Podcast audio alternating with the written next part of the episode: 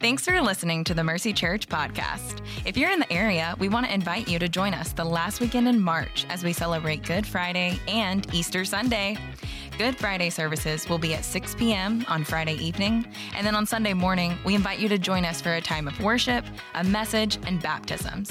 Bring your friends, your family, and if you feel so led, invite your coworker, cashier, or barista to join you. Services will be held at regular service times at all campuses. To learn more, visit mercycharlotte.com slash events. Again, that's mercycharlotte.com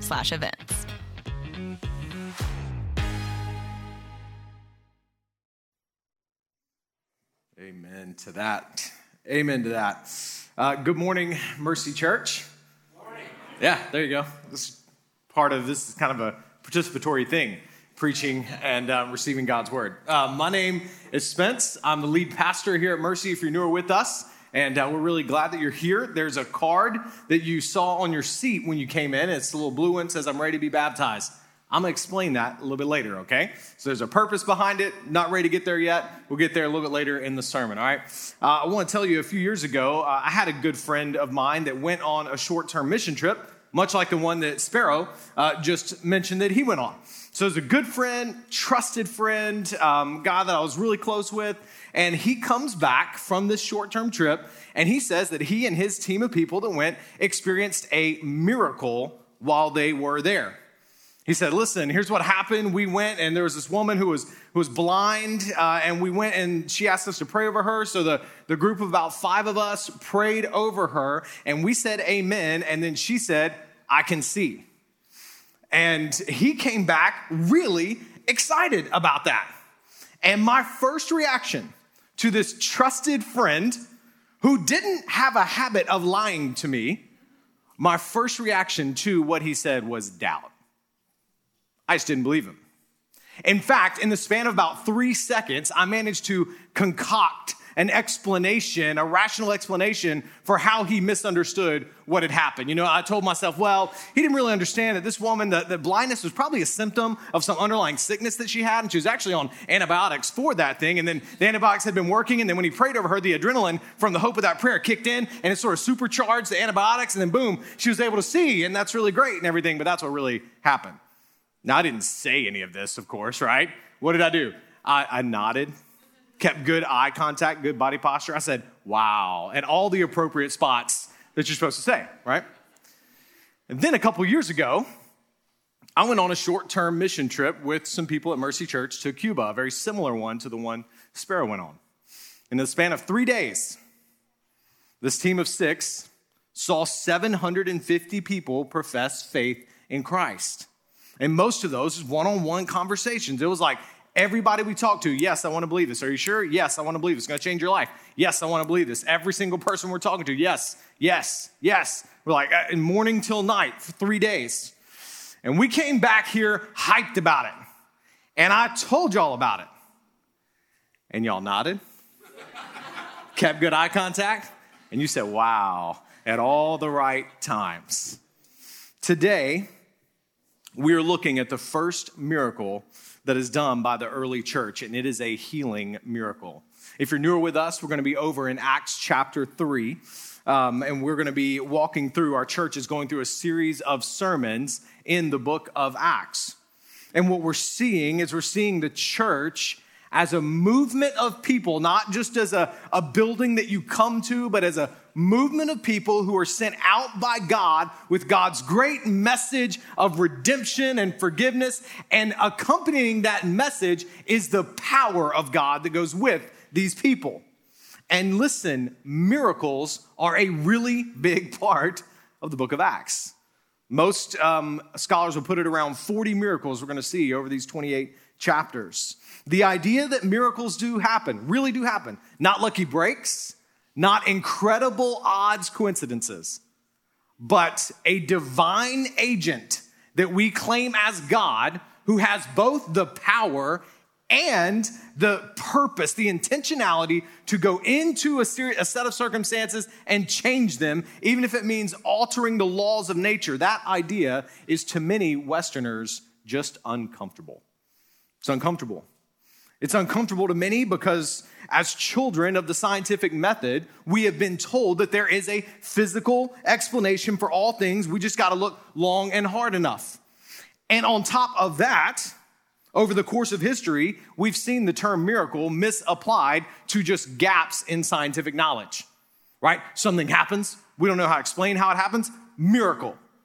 But then, of course, we study, we discover how it happened. And so to, then to claim divine intervention, it gets discredited as just intellectual laziness. Maybe you're coming in today with that mindset.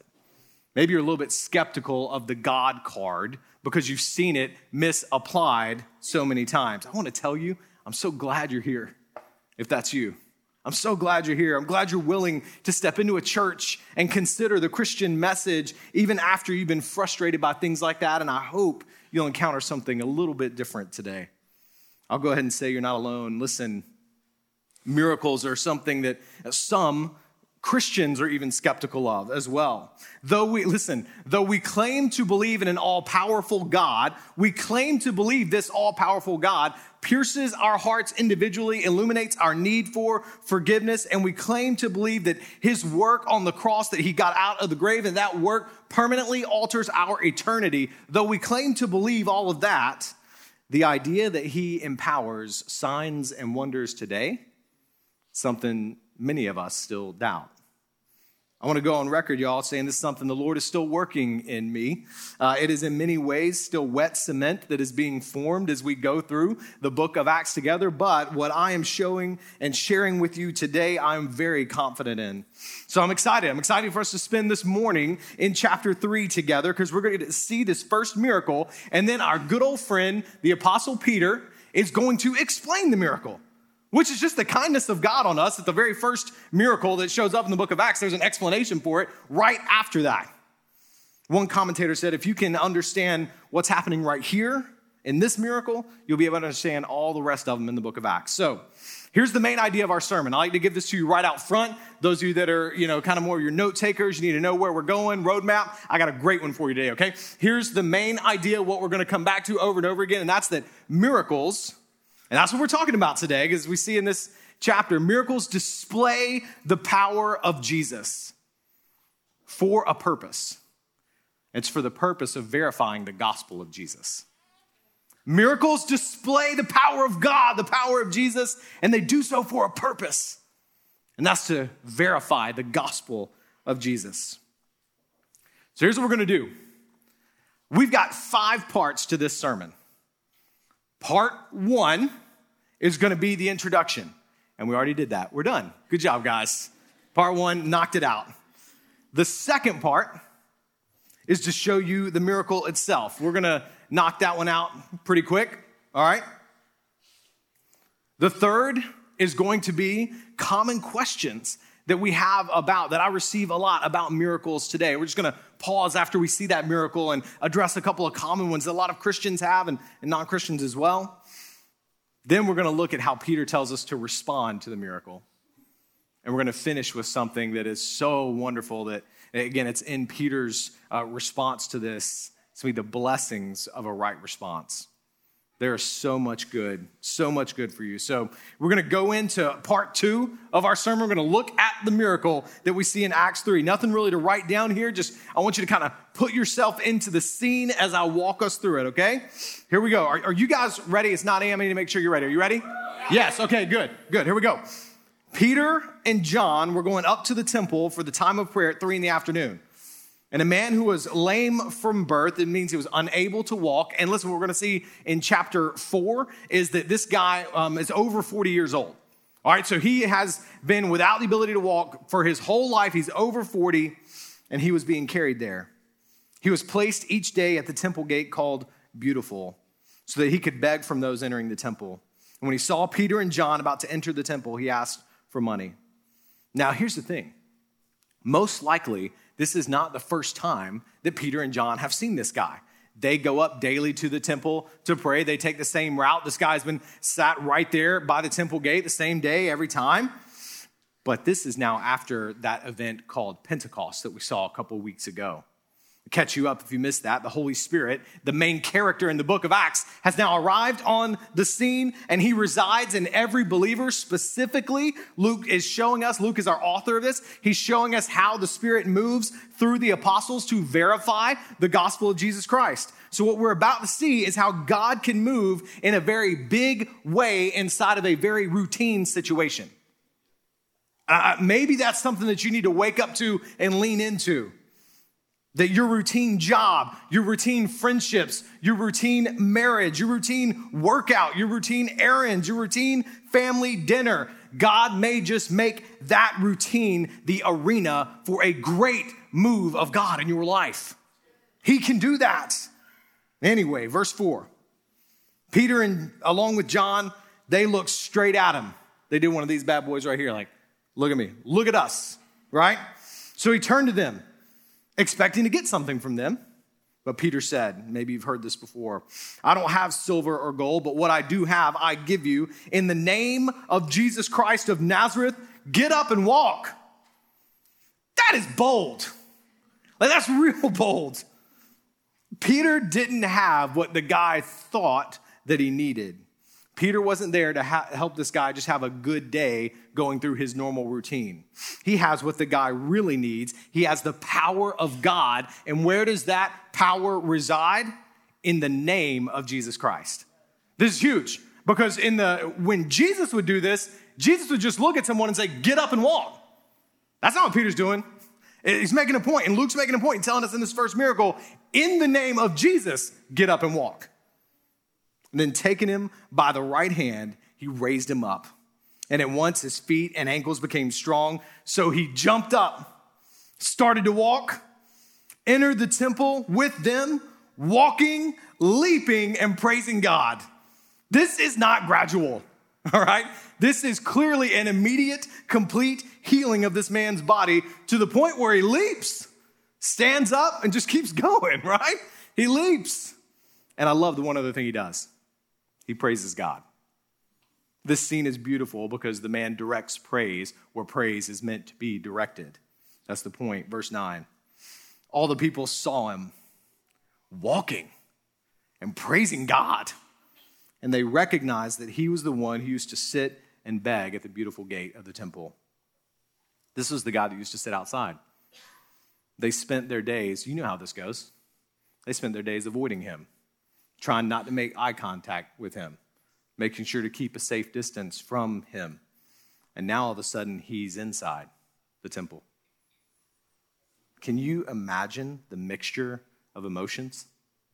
The awe, the, the bewilderment, and maybe some embarrassment too. I don't know what I do know. I know it's not the point of this sermon, but it is the reality of Mercy Church right now. I do know that our character, church, will be tested when people who used to sit outside and beg for money start sitting inside this worship gathering with us. By God's grace, He has allowed us to be near a bus stop here at this campus. If you rode the bus here today, praise God for you, first of all, because we parking's crazy out here. So it's really grateful more people need to do it. But listen, if you have no home and no job and you're in here this morning, we are glad that you are here. And, church, listen, I wonder, I wonder if we as a church are going to embrace such image bearers with the compassionate love of Christ, or if we will be the religiously masked enemies of God that Jesus Christ came to put on notice. That's another sermon to come in this series. He keeps going, verse 10. So they were filled with awe and astonishment at what had happened to him. And while he was holding on to Peter and John, I love this, right? He's got the ability to jump and run and leap, but he's still holding on to these guys because this is kind of new. He's got new legs. All the people, utterly astonished, ran toward them in what is called Solomon's colonnade. Okay, Peter's about to preach his guts out right after this.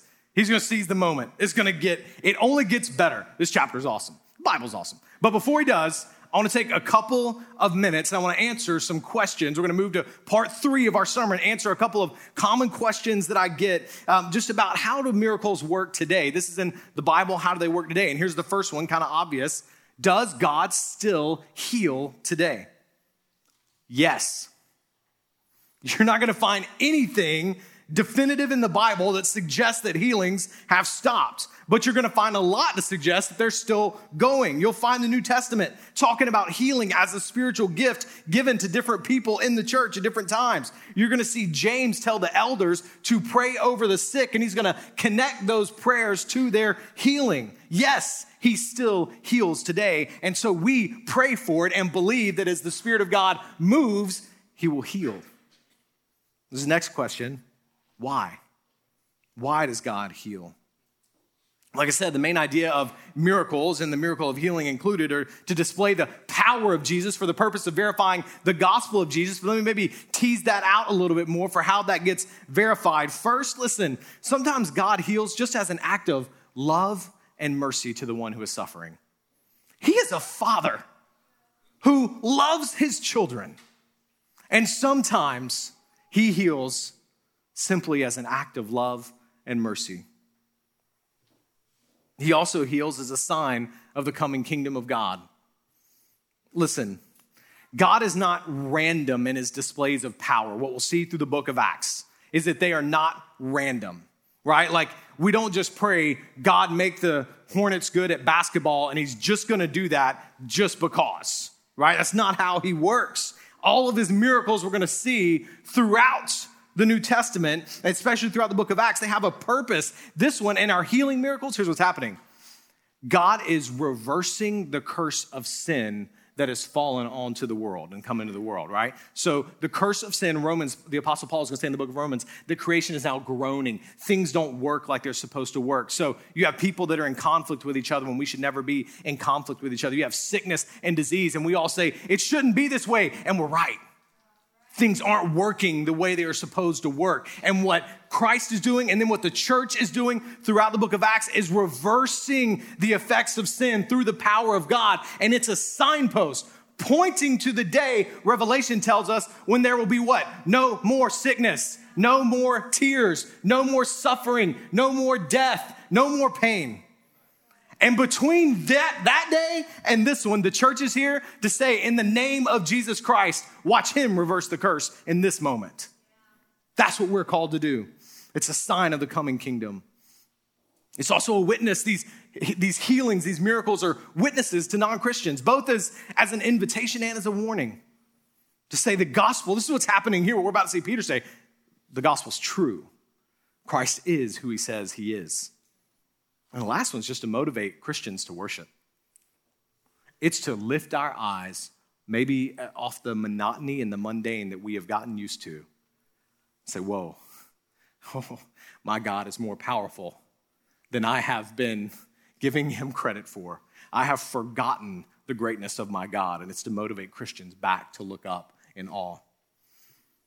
Listen, here's a, uh, let me say, this is why, by the way, after every service, we have elders and prayer team members down front. So that you can come down here and we can believe God on your behalf. That's what intercessory prayer is, right? Stepping in on behalf of another, believing God on behalf of one another, and asking Him to unleash His power in that moment. Take advantage of that. Now, listen, that, that leads me right to my next, that next question. I think the last one we'll talk about today. Will everyone who prays in faith receive healing that they ask for? Well, yes and no. Eventually, yes.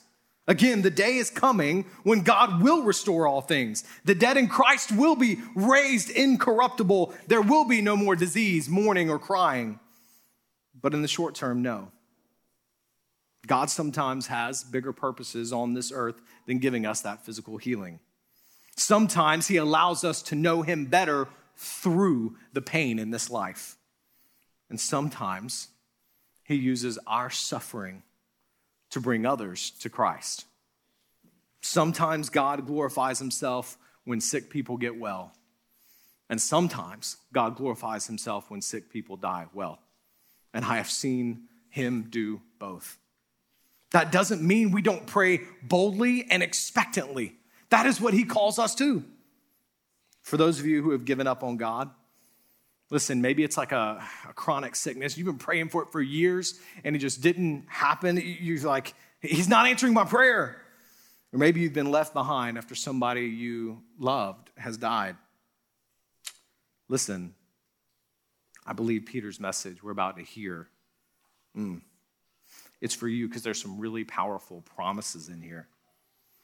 And if we, the Apostle Paul is going to tell us, if we could just seek to grab hold of the greatness of God's gift in Christ, it will far outweigh the worst pain we could experience here on earth. John Wesley said it this way He said, Listen, how much you believe the gospel is measured by your ability to be joyful in all things. It's not just happy, it's not like the pain just isn't there, it's joy in the midst of it. I know that's not all your questions, and I'm happy to dialogue more because this is important stuff. But if we want to know what to think about this miracle, we just got to go to the next verses.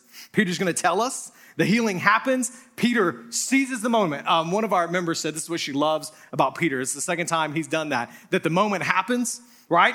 And Peter makes the most of the opportunities that God gives him, whenever and wherever, right? He makes the most of the moment. Peter doesn't just go, be healed, boom, walk off. It's not what he does. No, he says, let me explain what you really need to know because this is just a sign about what you really need to know. That brings us to part four how we respond. Our, our author, Luke, has been setting us up for this. Here's what happens the healing prepares the heart with the right amount of awe and wonder and fear that it needs in order to properly receive the gospel. So I'm gonna read you the first half of what Peter says, and then I'm gonna stop. Now you can read ahead if you want to, but I'm gonna stop and I'm gonna explain to you what he's doing right there, and then we'll get to, to part five, all right? Verse 12. Here he goes. When Peter saw this, he addressed the people Fellow Israelites, why are you amazed at this? Why do you stare at us? As though we had made him walk by our own power or godliness. The God of Abraham, Isaac, and Jacob, the God of our ancestors, and then watch where he goes, has glorified his servant Jesus, whom you handed over and denied before Pilate though he had decided to release him. You denied the holy and righteous one and asked to have a murderer released to you. You killed the source of life, whom God raised from the dead. And we are witnesses of this. By faith in his name, his name has made this man strong, whom you see and know. So that the faith that comes through Jesus has given him this perfect health in front of all of you. And now, brothers and sisters. I know that you acted in ignorance, just as your leaders also did. In this way, God fulfilled what he had predicted through all the prophets that his Messiah would suffer. Therefore, repent and turn back. Two directions that Peter says, look. This, this language of look is all over chapter 3. You notice that? The, whether it was the guy who looked, the, the lame man looking and seeing them, Peter saying, Look at us. He's showing them now, the Israelites, what they should be seeing out of this moment. And he calls them to look two directions. The first is upward. He says, Look upward. The miracle, God, the miracle calls us to look upward to God's confirmation of Jesus. The very first thing Peter does, he says, Make sure you understand who is the one responsible for this. Even a little sarcastically, right? Why are you looking at us? Right? Why are you looking at us like we did this? Remember, they're in the temple. He's talking to Jews. He's talking to people that are, get this, people are familiar with the knowledge of God, but seem to have forgotten about the power of God. Seem to have stopped believing in the power of God, even though they have a lot of knowledge about God. Be warned, church. This could very well be us full of the knowledge of a God that we're not really sure actually still moves today. So he says to them, You killed the source of life, whom God raised from the dead. We're witnesses of this. As the faith that comes through Jesus has given him this perfect health in front of all of you. Here's what he's saying this miracle is like God's divine signature saying Jesus really was who he said he was. That's the purpose of the miracle to point you to a really big, powerful God, and then what this God has said about Jesus. So I have a, a very a question so simple that I worry that it'll just wash over your head. Do you really believe that God is real? Because if you believe he's real, then you're by default acknowledging at least the possibility of miracles. Listen, think about it. A much bigger miracle than this is Genesis 1 1. right? In the beginning, God created the heavens and the earth. Do you believe in that God? Because certainly the God who created the laws of the universe can suspend those laws. That's what I want you to see first that you are either a committed, avowed atheist, or you believe at least the possibility of miracles. Those are the only two options. And the point of the miracle, God says, and what I'm gonna say over and over, what I've been saying, I'm gonna continue to say over and over, is to direct your attention to Jesus. Jesus, a person. The person is to be the object of our faith. We're not supposed to base our faith on miracles. We're supposed to base our faith on a person. And the miracles are signs pointing you to Him. That's what Peter's getting at when you rest your faith in His words, in His character, and what He has done for you. That is a solid resting ground for your faith. That's a really big deal. He's going to go on to say in verses 23, 26, we're not going to get all the way to those today, but he says, Everyone who doesn't listen to that prophet, that prophet is Jesus, the prophet Moses foretold about that who doesn't listen will be completely cut off from the people. In verse 26, God raised up his servant. This is Isaiah's servant. Peter saying, Now this is who it is. This is Jesus. And he sent him first to you to bless you by turning each of you from your evil ways. So let me ask you what Peter is saying in the form of a question Have you listened to Jesus? Have you listened to him? Are you listening now? God says he is Lord, he is the only way to salvation, and every miraculous sign is meant to point you to the miraculous one, and that is Christ. But not only do we look upward, when we look upward at the exact same time, it causes us to look inward. To look inward.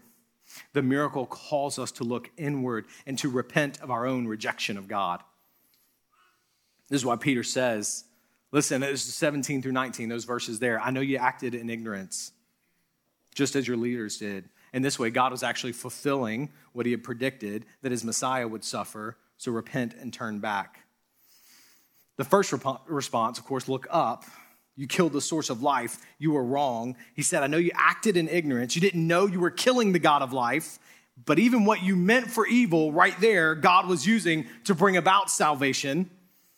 And this second response is the one I think we often overlook, but it is always emphasized in Scripture. This miracle made everyone simultaneously aware of the holiness of God, the realness of God, and it made them aware of their own sinfulness. And Peter says, You did this. You denied him. You handed him over. In fact, you even pressed for his death when he was about to be released. Your bloodthirsty rebellion ensured that those nails went into his hands and into his feet and that he hung there until dead. But then God raised him. Because as we saw two weeks ago, death cannot hold the author of life, the source of life. And Peter says, I know you didn't know, but now you do. That's what's happening here. I know you didn't know. I know you were ignorant, but you can't claim that anymore. Now you know. And now you must repent. And look at how he talks about repenting. He says, repent and turn back, right? Repent, stop going one direction, and then turn back to God. Go a different direction. Turn away from sin, turn towards God. This is the role of the Holy Spirit. This is what our main character, the Holy Spirit, is going to keep doing in Acts. The Holy Spirit is always leading to the cross, or he's leading us away from it, carrying its message of healing to others. So, here and now, will you turn? Will you turn? That's the right response. That's the, listen, as I've been praying for our church, been praying for our city, just been thinking about where we are right now, this is the response I sense that many of you need to make. It's just belief. You've been playing the church game, you've been going through the church motions, but now you see what is at stake and you're ready to believe. That's what that baptism card is for. Baptism, listen, this is a step of trusting Jesus, of going public with that belief. Because listen to me, Jesus' execution was not a private execution, it was very public, and he did it willingly and lovingly for you. And in your baptism, what happens there is you publicly say, I believe that what he did, he did for me. And when you come out of those waters, You are welcomed into a family, a church family who says, that's what we are a bunch of messed up sinners who had no hope, but we believe that Christ did that for us. Welcome. Welcome. And some of you need to take that step. It's time. It's time. You've been waiting for a while, and now is the time, and you need to take it. All three services next weekend, we're going to be holding baptisms. And you can do, we had three people last night at our first Saturday night service. Three people last night who said, you know what? It's time. It's time. I believe it's time. And maybe it's time for you. You can fill that out during the rest of the service. That's your step of belief today. You fill that out, the bucket's gonna come by, you drop it, we're gonna follow up with you, or you can just bring it right down front after the service, we'll pray with you. And listen, here's the beautiful way this Peter's to end this. When you respond, when you believe that Christ died for your sins, that he rose up out of the grave, and you claim that and you say, I believe he did that for me, I'm receiving that forgiveness, then Peter says, then blessings are going to start to flow over you. And listen to what he says. This is part five of the sermon. It's the, I'm telling you, this thing crescendos into these amazing promises. Repent and turn back in just two short verses, so that your sins may be wiped out,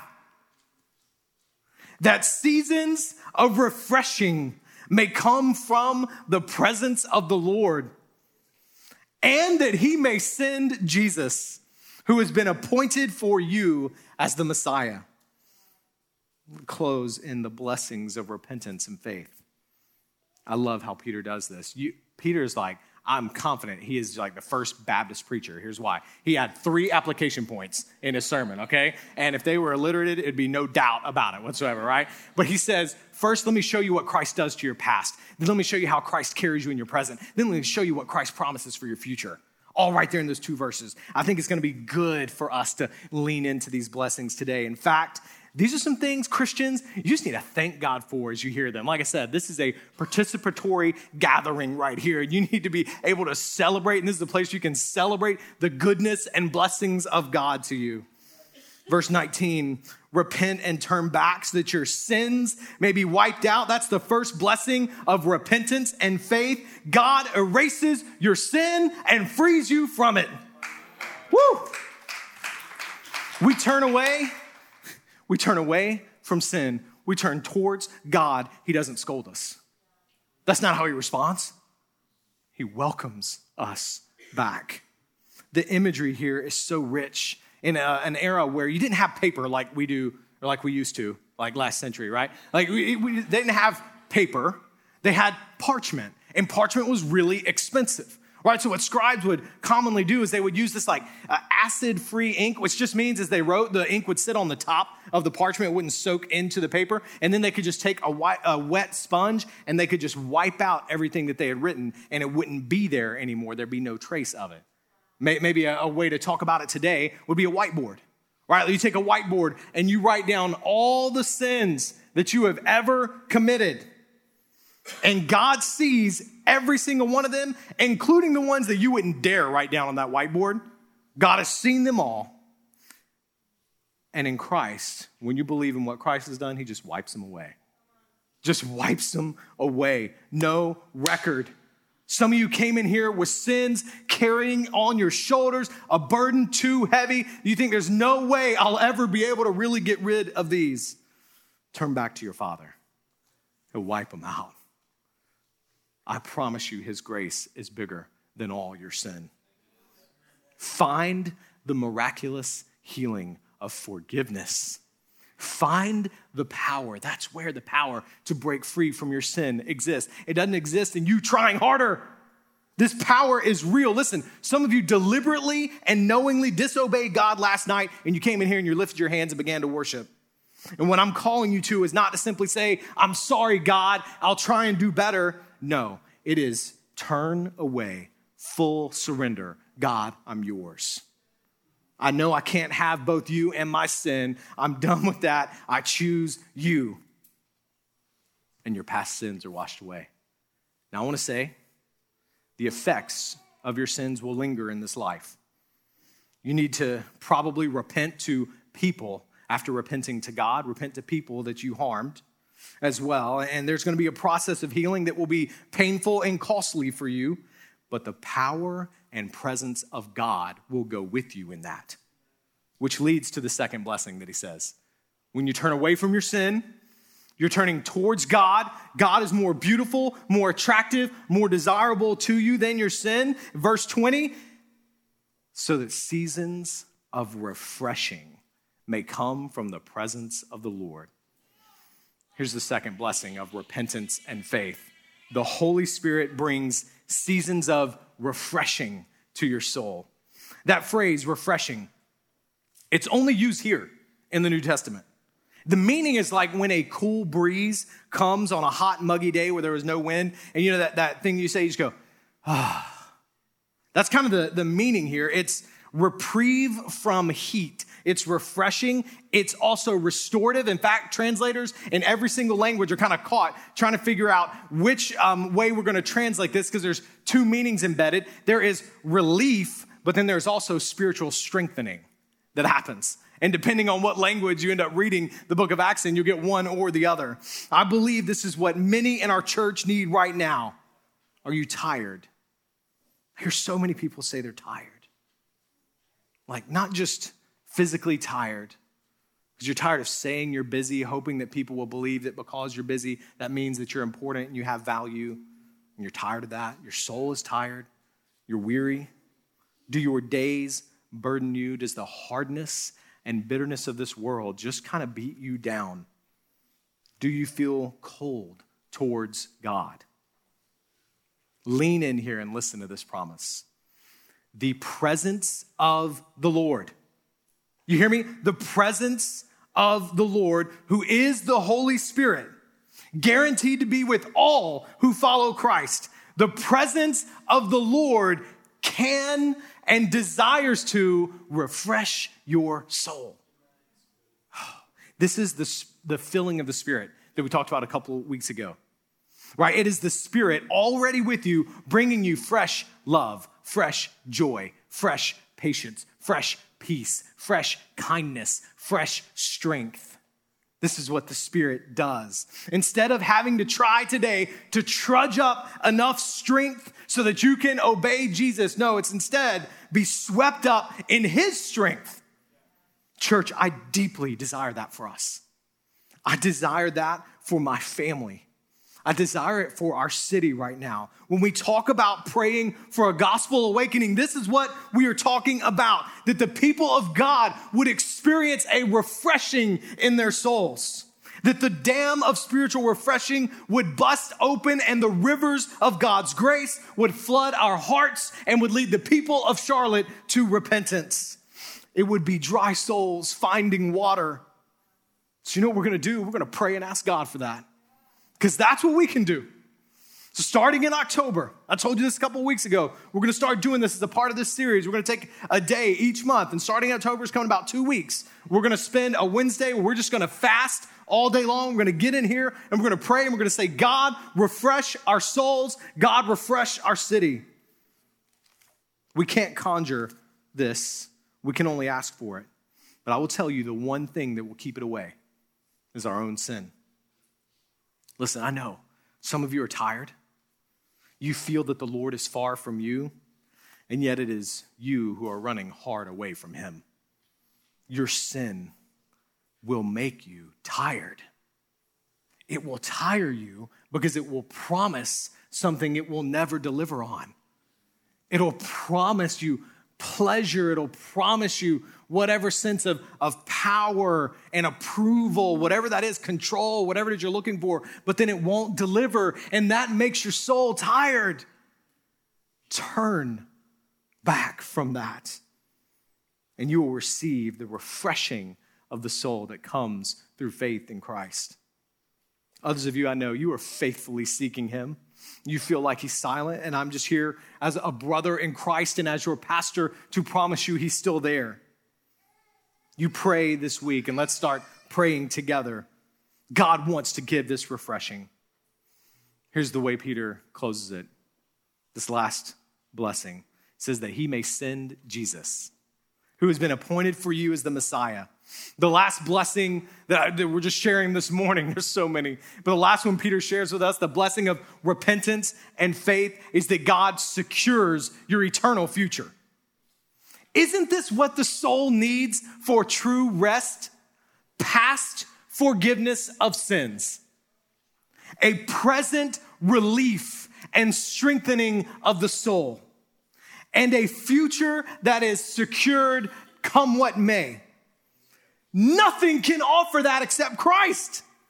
The New Testament was written by poor, persecuted people who fixed their eyes on Jesus and on that day, the day that would come, and they found soul strengthening hope in that day that they would see him face to face. This is your hope, church. The day. The Apostle Paul says your present sufferings aren't worthy to be compared. They're not worthy of it. They're not worthy of the time. They're not worthy of that attention. They're not worthy of that anxiety. They're not worthy to be compared to the glory that will be revealed in us on that day. So, Christians, lay your burdens today down on that hope. Let Him carry you. In fact, I want to close right there. Would you bow your head and let's pray together? And let me give you a chance to respond to what the Lord may be calling you towards. I see really two responses to this, which is common as the gospel is preached, God's word is preached. First, for you Christians, I hope you'll take just a moment and you'll personalize what you just heard from God's word and thank Him. Receive again those blessings of repentance and faith. Thank you, God, that my sins are wiped out. Maybe you need to confess sin to Him and then thank Him. God, I've been holding on to this. I recognize it was sin against you. I turn from it. Thank you that my sins are wiped out. Pray to Him, God, would you bring refreshing to my soul? I know you want to do that, so I'm asking for it. Holy Spirit, refresh my soul. Awaken it again to your love. Strengthen me for the day that I have in front of me. May I walk in your love and in your power and not my own.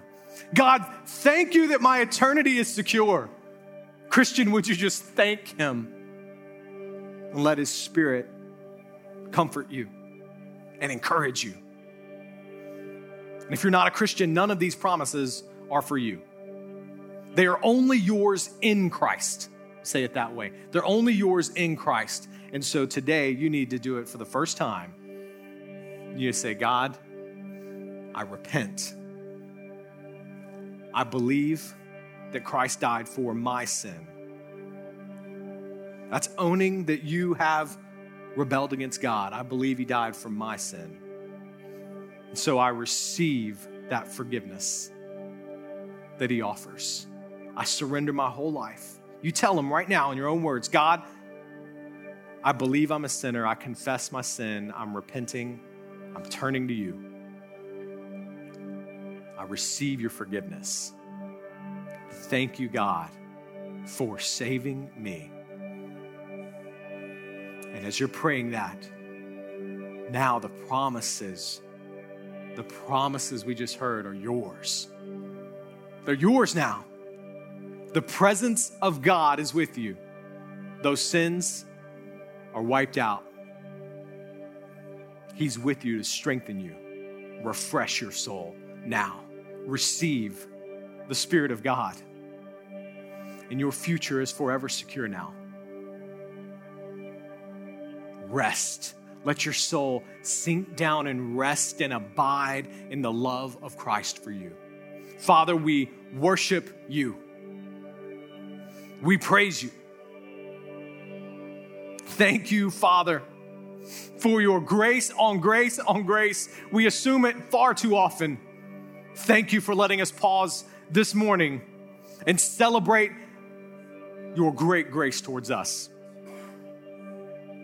May we leave with our souls refreshed because our sins are wiped out. We've been set free from them. We have hope secured. Father, would you refresh and strengthen our souls in those truths through your Spirit? We worship you in the mighty name of Christ. Amen.